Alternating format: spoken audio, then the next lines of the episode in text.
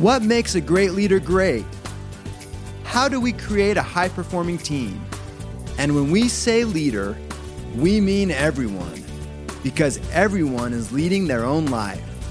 Will yours be a life by design or a life by default? Those are the big questions, and this podcast will answer them. Welcome to the Becoming Your Best podcast, where we help you apply the twelve principles of highly successful leaders, because great leaders will produce great results.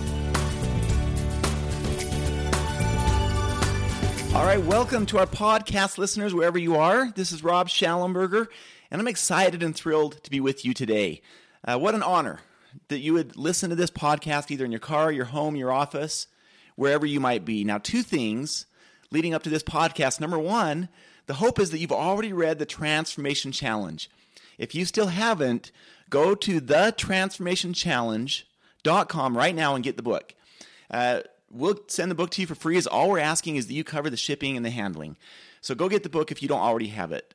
Uh, number two, the hope is that you've been following along over the last four weeks in this podcast series as we walk through each of the six steps in the six-step process, which is part of the Transformation Challenge and helping you transform whatever problem or challenge exists in your life or with your team to get real results as a result of that. And whatever the issue is that you're taking on, whatever problem or opportunity, it could be personal, it could be professional, it doesn't matter. The hope is to help you find a clear path forward. So some of you might be taking the Transformation Challenge for your marriage. Maybe it's a relationship with your son or daughter. There's a challenge and you want to you want to make that relationship better. Maybe you're trying to launch a new business, a new division, or you're trying to increase sales. So it does not matter what issue you're using for the Transformation Challenge. The hope is that you're following along in the process. So my assumption is that you have listened to the first four podcasts going through steps one through four.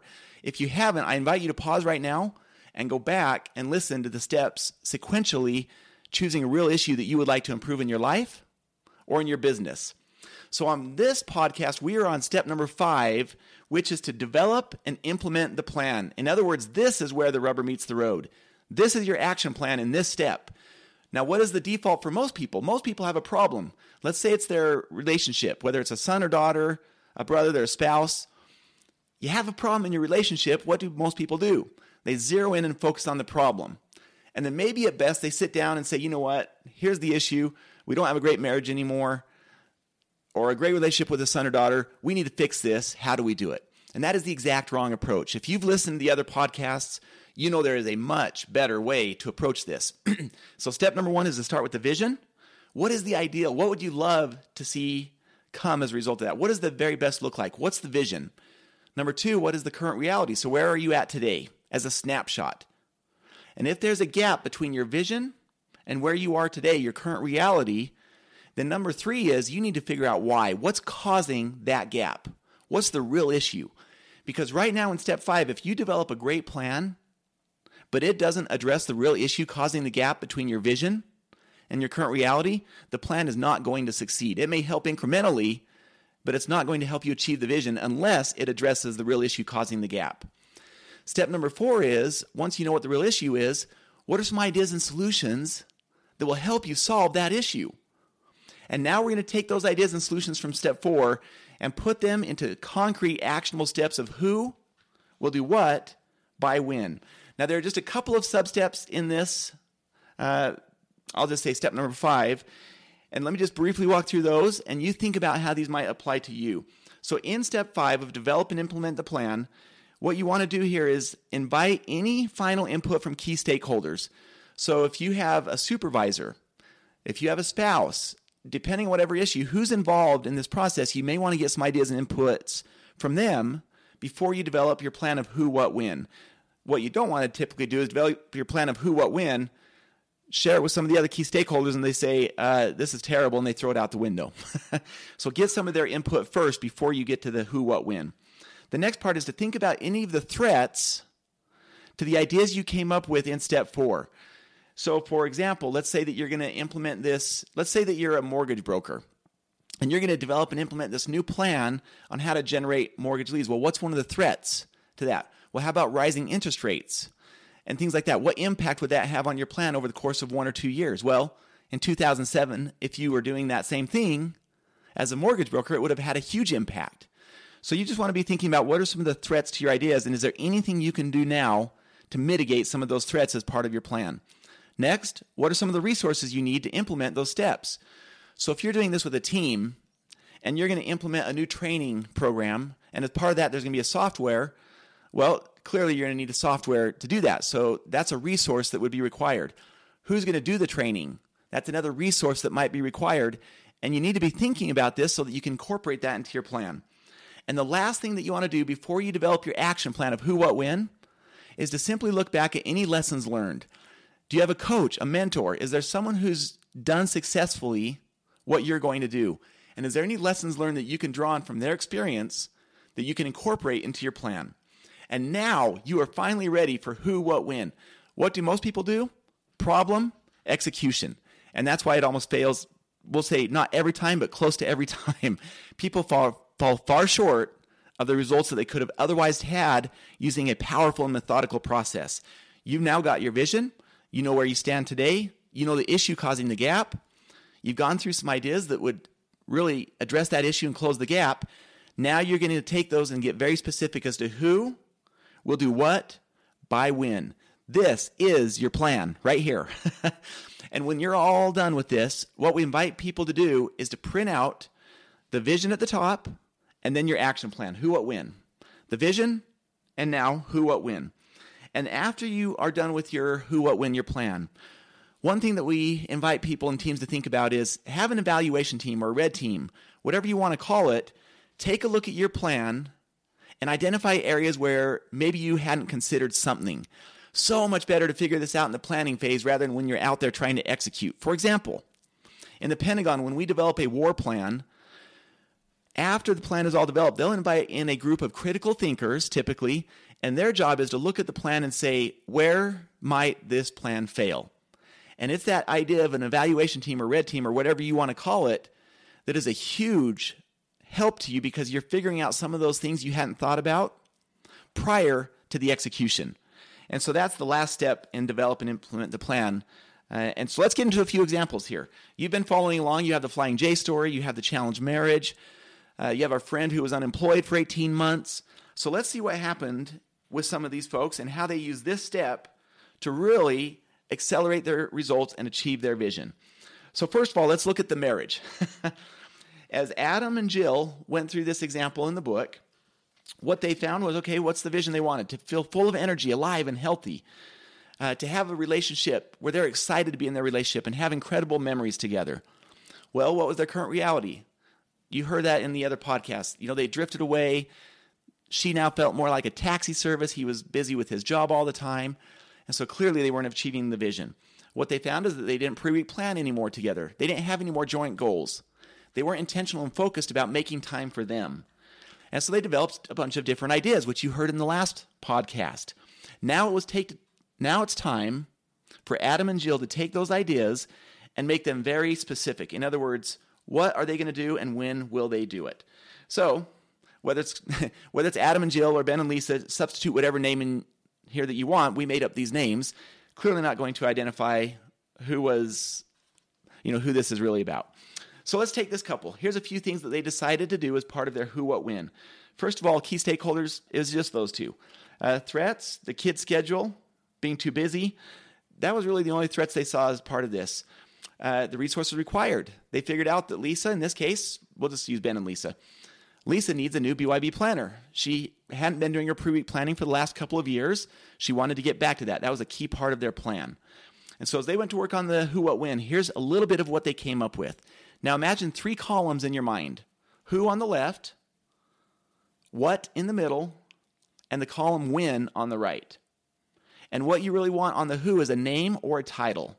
What is being very specific. So a lot of people just say, improve communication. Well, nothing's going to change by that.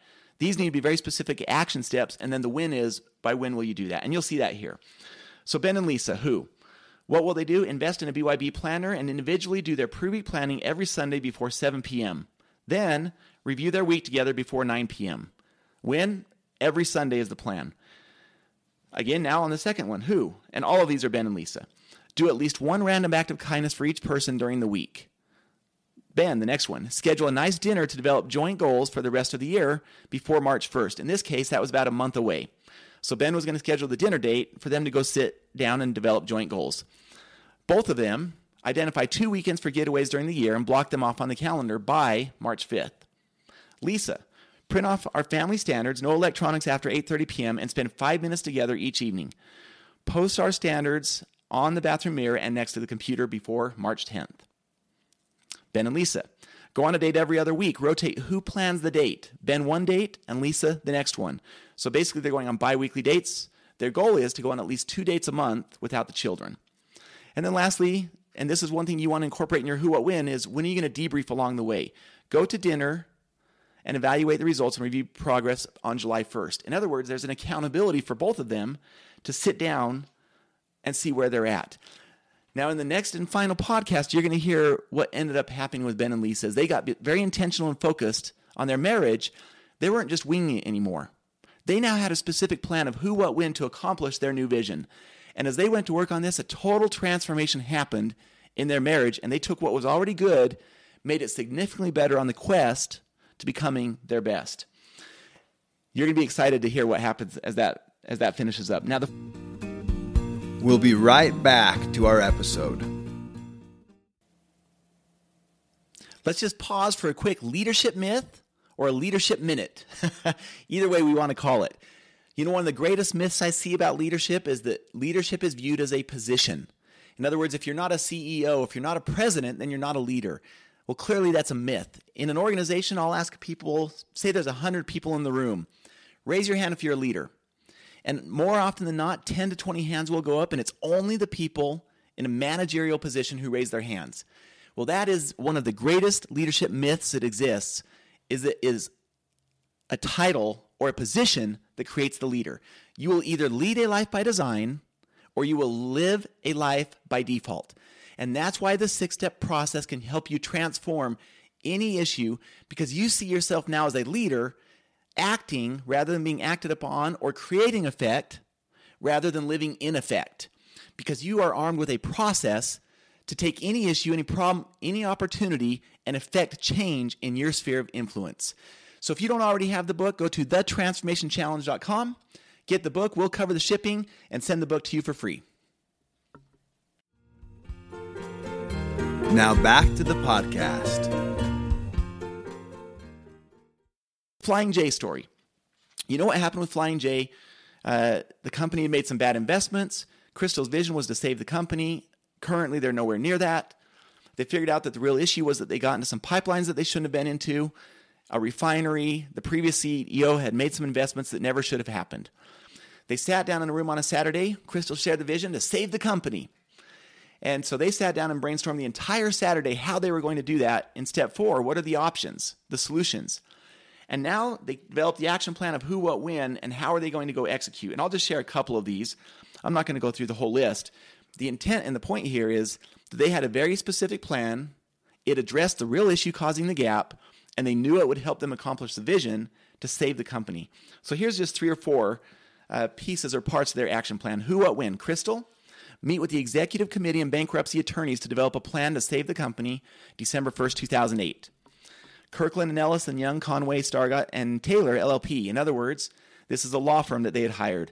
Filed for Chapter eleven bankruptcy to have protection from banks and creditors, which gives them the time to reorganize the company. Do that by December twenty-second, two thousand eight. Who? Crystal. Affect the change of president to Crystal because of philosophical differences on how to lead the company and which direction it should take by January fifth, two thousand nine. Crystal and the reorganizing committee. Sell the oil refinery in Bakersfield, California by September first, two thousand nine. Crystal and the reorganizing committee. Sell the seven hundred mile Gulf pipeline by September first, two thousand nine. And I'll just share this last one. Crystal and the reorganizing committee. Find a partner through merger or sale of the Flying J Travel Centers by, again, September first, two thousand nine. What ended up happening? They started executing on the plan. They merged with Pilot. They had a huge infusion of cash because of that. And they went to work on the plan. Here's a leader who was faced with this crisis and dilemma of saving her company when everyone around her told her it was impossible. And yet because she went through these logical steps, the six-step process, she did what others told her was impossible to do. Now that they had a clear plan forward, the entire executive team was excited. The morale shifted in the company. There was a flow of energy back into the organization, and they went to work to execute the plan to save the company and do what everyone else told Crystal was impossible to do. And you're going to be you're going to be amazed at how this all turned out. This all happened around the two thousand eight, two thousand nine timeframe. So here she is eight or nine years later. Flying J is off the charts, and you're going to hear that on the next podcast.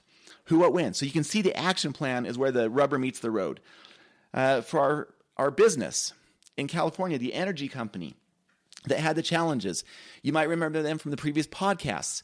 Their vision was to have this high trust relationship with the utility company, to be counted on as the go-to uh, organization. What was the current reality is they were delivering nine days the paperwork when it needed to be delivered within a five-day window. So clearly a gap in the current reality from what the vision is. Uh, this was eroding the trust between them and the utility. It was hurting the relationship. Uh, as they identified what the, was causing the gap, they found that there were two offices where they had to deliver the paperwork by hand, and logistically impossible to do that within the five-day window required by the utility. The other part of it was that they were still using paper, and that simple act of using paper was causing huge delays in the process. So as they went to work on the options and ideas, they came up with all of these ideas in step four uh, to get iPads for every technician, to develop the software that makes it instantaneous reporting. It eliminates the paper completely. And then they put the, I'll, we'll just say meat on the bones in their action plan of who, what, when. They went through the threats, the resources. They would have to have a new software. They needed uh, an iPad for each technician. And then they went to work on the plan. So here's some of what they came up with. Matt, share the six steps with the other employees and stakeholders within EGLE to make sure there's total buy-in by June twenty-fifth. Matt and Doug, present and propose the six-step outline as a white paper to the utility and get their feedback and buy-in by July eighth. Charles Wright and Adam Edwards, get feedback and next steps from the utility leadership on the proposed plan August first. This will be interesting. You'll hear this on the next podcast. When they did that and they presented this proposal in the six-step process to the utility, the utility about went through the roof and said, "This is incredible. Do you mind if we use the same process inside our organization? We've never seen something so well thought out and a plan that's so well developed." So they absolutely loved it. Well, this was an intentional part of their plan. Uh, the other part, Matt and Doug, if the plan is approved, purchase the tablets, the iPads, by August tenth. Alejandro, complete all software support systems to implement the new process on tablets by August fifteenth. And so on went their plan. In other words, they weren't just going to leave this to chance. They had their ducks in a row. And the results, as you're going to hear in podcast number six next week, the results resulted in not just a million or two million dollars, and ended up resulting in tens of millions of dollars in additional revenue. And they reverted back now to a high trust relationship to where they have that vision of being the go-to company for this particular utility. What changed? They had a process. They weren't just winging it and hoping for results, whereas most people would have gone from the problem to what do we do to solve it, the execution. They would have missed the key steps that allowed them to actually develop this action plan. Okay, the last two examples. We have our direct sales example. This lady who had this vision, she's in her mid-forties. She wanted to start a direct sales company, uh, or at least be a distributor for them, a partner.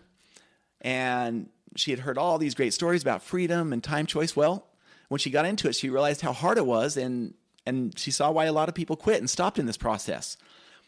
Instead of doing that and quitting, we sat down with her for about four hours, went through this six-step process.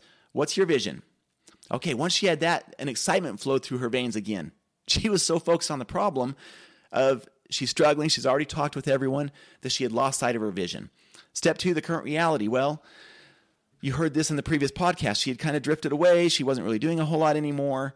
She didn't feel like she had the tools to be successful. As she identified the real issue, she realized it came down to her not having a specific plan.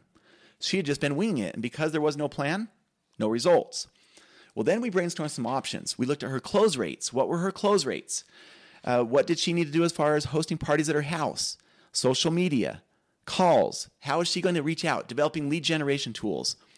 And then we got down to this step, step five, develop and implement the plan, who, what, when. And my question for her was, as you're developing this plan, will it solve the real issue and help you accomplish the vision? She was thrilled. She exclaimed, "Yes, I can't wait to get started." And so here are just a couple of parts of her action plan. Who, what, when? Karen.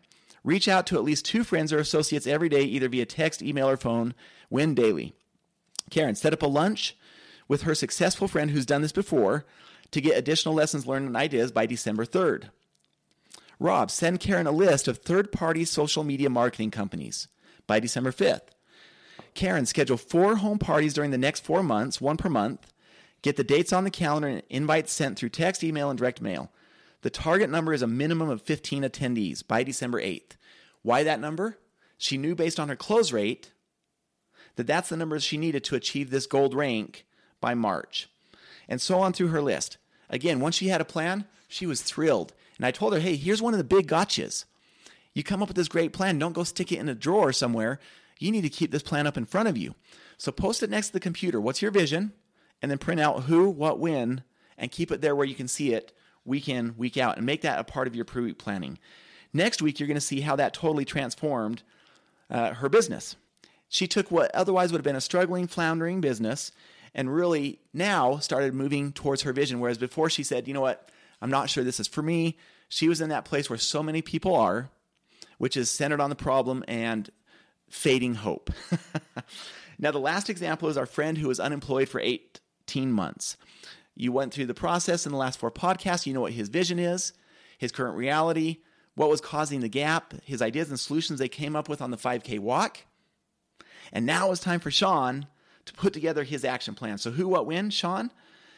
Here are a couple things. Revise the resume, and instead of putting N A in the bachelor's degree, replace it with the bachelor's of life. When? By May fifteenth. Now suddenly he's no longer going to get vetted or kicked out of a system when he's submitting a resume because he doesn't have a bachelor's degree. He now makes it through the first hurdle of the process.